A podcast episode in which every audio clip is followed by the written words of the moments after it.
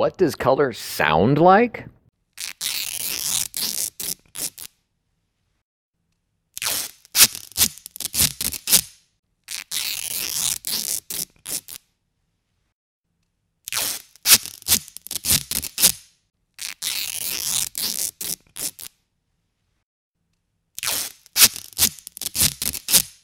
And that is what it would sound like if we started ripping off all the labels the world has placed on us.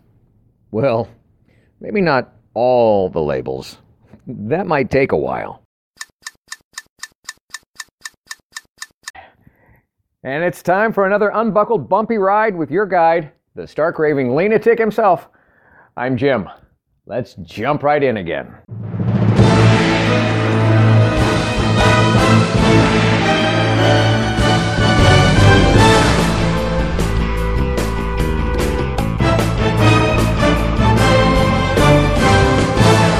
Welcome to my podcast based on my brand new book, available on Amazon Live Life Lean. L E A N. It's a year long guide to gratitude and our daily grind. The book that combines some timeless wisdom from a whole lot of the world's wiser people with the reflections, reactions, and wisecracks of the guide's author, me. And it guides you, the reader, through the simplest system for a happy, healthy, authentic, and genuinely grateful everyday experience. I urge you to get the book. Of course I do. I wrote it. It's either at Amazon or at my website, ammpurage.com. A M M P U R A G E. But even without it, let's make next week better than last, our next year better than the past, and get started now with today's episode of Peel off the labels and pick up the logic. Gucci 501. Nike, Calvin Klein. We put so many labels on ourselves that honestly, who are we to protest when others put labels on us? I mean, really, what's the harm? Ain't it kind of like sticks and stones may break my bones, but labels never hurt me? Or is it that with labels, they never heard me? See, labels act as filters for our brains by immediately shading statements and enhancing or minimizing messages based on the messenger. They've said, don't kill the messenger because of the message. Don't shoot the messenger because of the message. But don't they also say, don't we, com- don't we completely ignore the message itself just because of the messenger? Or maybe what you feel about the messenger and therefore the message? See, this can be referred to as the genetic fallacy. It's also known as the fallacy of origins or the fallacy of virtue.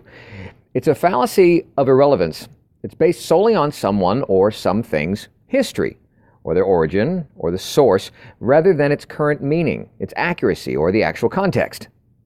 It amazes me when discussions become debates, and debates become disagreeable disagreements, and when disagreements devolve and downward spiral into disrespecting a dude or a dudette, and pretty damn soon the details no longer matter because the deafening begins. And the details of the message wind up DOA, dead on arrival, because of who delivered them. See, their messenger wore a label, either placed by the world or self imposed. And so we have already concluded that their conclusion is a clunker. We do this with gender and age, with politics and appearance, with status, and with accents and tongue. And it's ignorant, damn it. There. Now, if you want to discuss debate, you want to get down to business, argue like you're colorblind. No red versus blue, no black versus white, just instead, it's based on behavior versus behavior. Be a behavior debater and not a color cage creator and hater. See, humans, we say that we hate cages and we hate being or feeling caged. And still, in some cagey way, we can find things into boxes and label them, like uh, exhibits inside our own little brain zoo. And because what we're being asked to consider comes out of a specific box, well, it needs a label so that we can do two things with it understand and define it, and put it back neatly when we're done with it. The problem is, the accuracy of this method is limited to our individual ability to apply labels. And once labeled, you know, we rarely peel off those labels to see if it really still largely universally fulfills and fills the label that we put on it. How often, how often after we've, say, labeled and sealed a box of Christmas decorations, do we reopen it to see if that's accurate? Well, that may work with boxes that we label and seal, but what about boxes that others have sealed shut and labeled? Do we assume their definition of what it says on the outside is what it's made up of on the inside? Well, you know, we do that with people, with people labels too much of the time. Anyone out there remember the Dymo gun? D Y M O. The Dymo label maker gun. It kind of looked like a Starship phaser, but it ratcheted out plastic sticky labels that we use to categorize and colorize our things. Well, some of us never let go of that practice, but now we categorize and colorize the whole damn world and everyone in it. Like, Republicans are racists, Democrats are libtards, Asians are brilliant, whites are privileged, blacks are guilty, and Latinos are gardeners. Oh, crap. Come on, y'all. Hey, Dymo, when you're doing this, you're being a dumbo. Peel off the labels, unseal the package to see what's inside. Lesson of the day Listen like you're dying to hear by dissecting what you're trying to hear. I'll say that again. Listen like you're dying to hear by dissecting what you're trying to hear. You know, I love the examples when folks think that they know all they need to know about something based on the person who said that specific something. An example. So, college students. College students who were told that recent Republican President Trump said these specific quoted statements, and when asked to describe him for having said them, they labeled the president as divisive, dehumanizing, jingoistic with racial biases, rude, and generally discriminatory. One said, I just really think it's hateful speech in general. What were the quotes that they judged the former president for? Well, they were examples like this quote unquote, illegal immigration is wrong, plain and simple. Until the American people are convinced that we will stop future flows of illegal immigration, we will make no progress in this nation. And another quote We simply cannot allow people to pour into the United States undetected, undocumented, and unchecked. And another, quote unquote, committed to spend money to build a barrier to try to prevent illegal immigrants from coming in. I do think you have to control your borders. Now, remember that the students were told that Trump said these, but then the reality came out and their mouths were dropped, and hopefully some labels were dropped as well. See, the names attached to each of these quotes is, or was, in order Harry Schumer, Barack Obama, and Hillary Clinton. Now, I guarantee, I know, there are those on the other side of a political fence who do the exact same thing. They do the same. They'd be libelous with their labels. Maybe I have. Maybe we all have. But thank God we don't always do this. So it is a choice.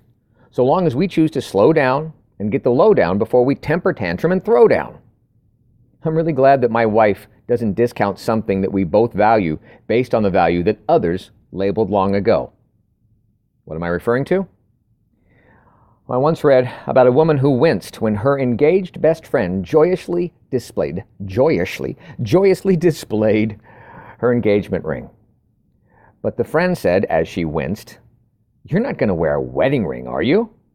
Don't you know the wedding ring originally symbolized ankle chains worn by women to prevent them from running away from their husbands?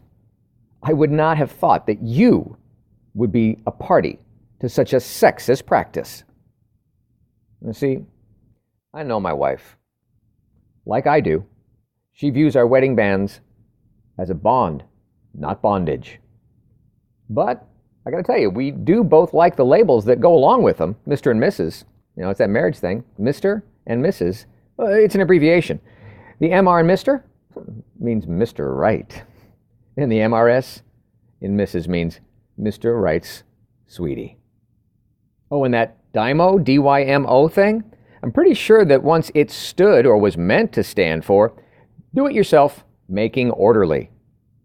Hmm, but wound up in the wrong hands. And it wound up meaning Damn, you mislabel obnoxiously. Just saying.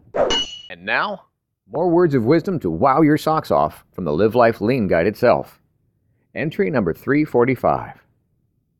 There are three classes of men lovers of wisdom, lovers of honor, and lovers of gain. Plato. And the guide's point of view on this? I remember another guy who said that there were three types of men a ladies' man, a man's man, and God's kind of man. So, what do you think about this?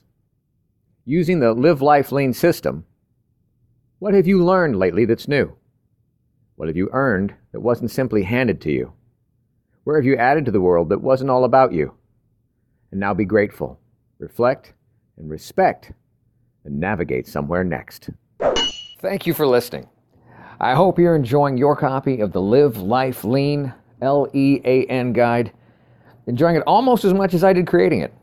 And if you don't have a copy yet, go on over to ammpurage.com or Amazon and get started today experiencing the amazing power of knowing every day is literally yours to be grateful about, and you need never feel unfulfilled again.